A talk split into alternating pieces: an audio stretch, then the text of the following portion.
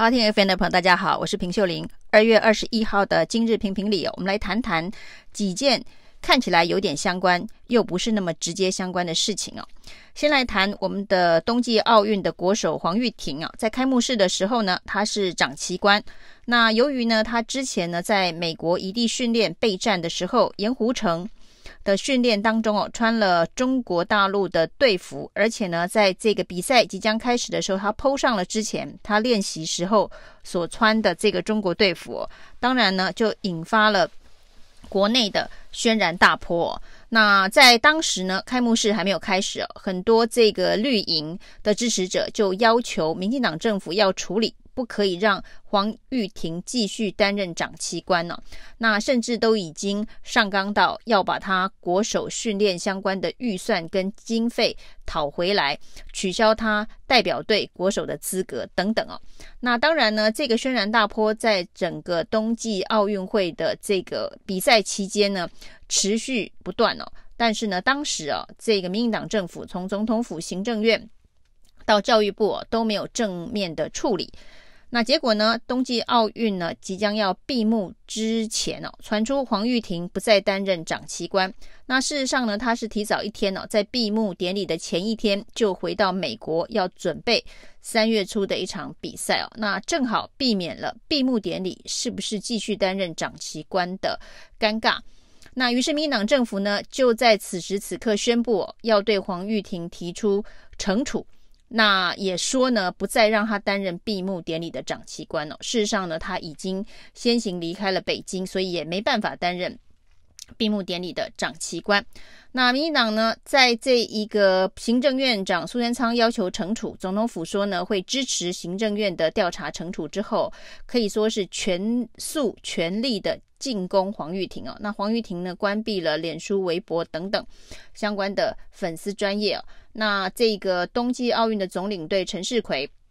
说呢，在四月份呢，会有一个检讨会议当中来处理黄玉婷的问题。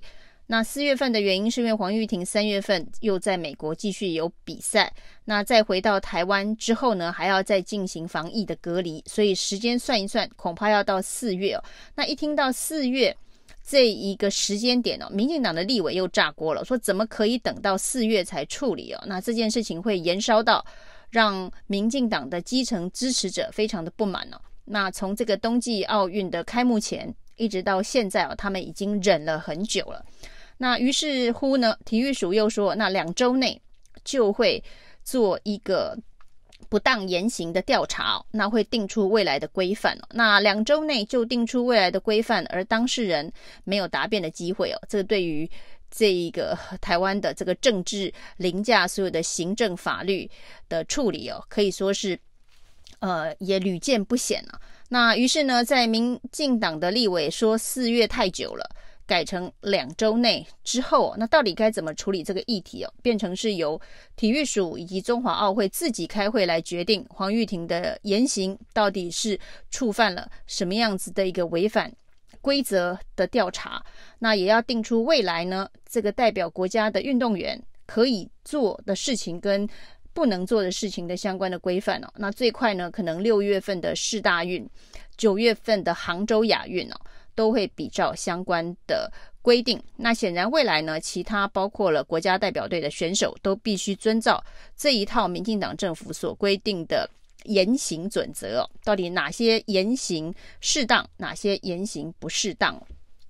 那至于呢，未来如果真的规定了这样子的一个言行准则的话，那也许呢，要代表。国家参与这个国际比赛的选手会比较清楚哦，哪些事情会遭到惩罚，哪些事情呢不不会遭到惩罚哦。那这是一个比较明确的标准。事实上说明确也不一定哦，因为很多的情境也可发生在这个例外之中的非常的多。只要这个民进党的支持者不满意哦，他恐怕又变成是一个新的可以处罚的呃行为适当的调查。那对于黄玉婷来讲，在这一次之前呢，没有任何的这个行为准则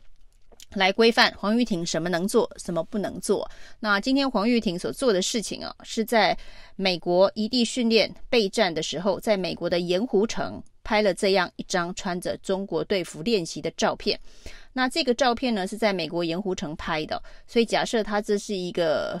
犯法、触犯台湾的相关规范的行为哦，它的发生地其实是在美国，不是在中国的北京啊。那也不是在冬季奥运的比赛期间，所以说呢，这个所谓的这个规范哦，未来要定的范围到底有多广？是这个运动员呢，不管在何时何地都不能够触犯相关的法律，只要法严刑规定，只要他一旦拥有国家代表队的身份嘛，这其实真的是非常非常难以界定的。那黄玉婷来讲，就是你事前没有规范，你现在事后说要惩罚他哦，这个其实。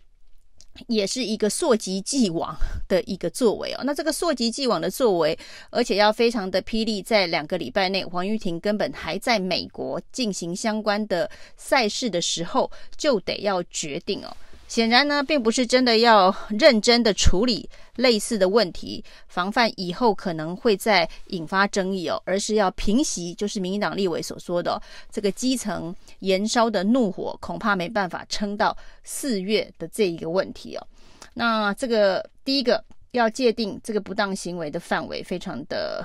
困难，第二个呢，这个不当行为的这个延续的时间地点。包括在譬如说移地训练的时间点上也算嘛，但是我们现在哦，其实有非常非常多的国手，他的移地训练地啊都在中国大陆。那未来呢，对于相关的，比如说跟中国大陆的选手合照，那这个表达友善，那这样子的一个方式是不是违反这个适当行为？这恐怕都相当难界定哦。大家还记得在这个东京奥运的时候，我们的桌球。选手林云如哦，因为表现非常的杰出哦，一时差点变成了国民英雄。后来发现呢，他的教练哦是中国籍的教练哦。那他过去呢，移地训练也都在中国。那这个整个事件哦，出现了一些呃舆论上面的反转哦，包括了绿营的支持者一开始这个鼓掌叫好，到之后呢，慢慢的静默，都是因为所谓的意识形态这一个呃。两岸之间的这一个关系所引发的，所以运动跟政治之间的关系是非常非常错综复杂的。如何界定黄玉婷的这一个行为，哪些属于言论自由的范围哦？那哪些发生地，哪些这个发生的时间点，必须要符合所谓的适当规范，这恐怕都会是非常困难的事哦。显然，现在不管是四月还是两个礼拜，都是为了要平息。绿营支持者的怒火。那另外呢，一件事情我们可以看到，也是为了要平息绿营支持者的怒火，在民进党内的现在市议员的这个初选呢、哦，吵得不可开交的一个议题是，呃，似乎有一些被认为背景统派的参选人呢被提名了。那包括了罗志政的两个特助啊，那其中最值得讨论的指标人物，就是在新店市民进党所推出的妇女保障名额的市议员候选人黄玲啊。黄玲过去曾经是新党的党工啊，所以呢，就有这一个民进党内说，怎么可以提名中共同路人来作为民进党参选代表的声音哦，要求要撤销他的。相关的提名哦，那甚至引用的是中国的官媒报道说，已经有统派哦到民进党内卧底哦，来称黄玲哦，说连中国的官媒都说统派卧底了民进党。那这个中国官媒呢，当然曾经也说过陈以信呢是国民党内的暗夺。不管是中国官媒批国民党内的暗牘，或是批民进党内的统派卧底啊，这都是中国官媒的单方说法。那事实上，在台湾很多政治人物、很多呃绿营的媒体人都喜欢呢这一个呃出口转内销哦，就是把中国大陆的一些呃比较偏激相关的报道当成是圣旨啊。所以呢，就回来拿做斗争自己人的手段了。不管是国民党内的暗毒陈以信啊，或是民进党内的统派卧底黄玲啊，那这是不是在随着中国官媒的指挥棒起舞？他说谁是暗毒，他说谁是卧底哦。那绿营的谈话节目呢，就会用它来作为对内的一个斗争的工具啊。那这件事情不就告诉大家说，过度的。引用中国的这个官媒哦，这恐怕才是一个非常不适当的行为哦，是需要直接调查的一个行为。那当然呢，从黄玉婷到黄玲哦，都可以看得出来哦。那这个所谓的意识形态、两岸的对立，或是谁是中共同路人，谁是这一个舔共的代理人哦，这都只是一个政治斗争的工具哦。从黄玉婷到黄玲哦，那当然最荒谬的事情，这件事情从这一个政治界到体育界，甚至连出版界，最近都卷入相关的风波。麦田出版社呢，出版了。一本这个跟辣椒有关、辣椒起源、辣椒从中国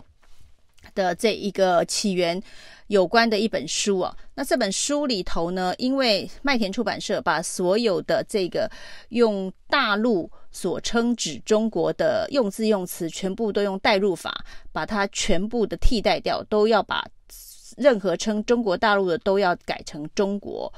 那于是呢，就发生了一个非常荒谬、离谱。的结果，这个里头呢，这本书里头讲这个辣椒起源的这本书里头呢，有一部分讲到哥伦布发现了新大陆啊。那这件事情当然是历史上面的一个事件。所谓的新大陆指的绝对不是中国大陆，哥伦布发现的是美洲大陆。那于是呢，哥伦布发现了新大陆。因为大陆必须用中国来取代，所以呢，这本书就变成了哥伦布发现新中国，那成了一个非常大的笑话。当然，让这个作者非常的愤怒哦，于是痛批麦田出版社。那当然，麦田出版社呢，因为这个书师也已经道歉，而且把所有的书给回收了。但是事情是怎么发生的？就是呢，这段期间要求所有讲中国大陆的用词都要改成中国。就是一中一台的意识形态坚持，然后呢，用了一个软体带直接带入的方式，把所有的大陆都改成中国，于是就发生了哥伦布发现新中国的笑话。那这其实也是意识形态的指挥棒哦，在起舞。那怎么会造成这种上行下效、风行草偃呢？从政治界、体育界一直到出版界都有的心魔。那恐怕是民进党政府执政以来不断的这一个诉求抗中保台芒果干的一个后遗症哦。以上是今日的评评理，谢谢收听。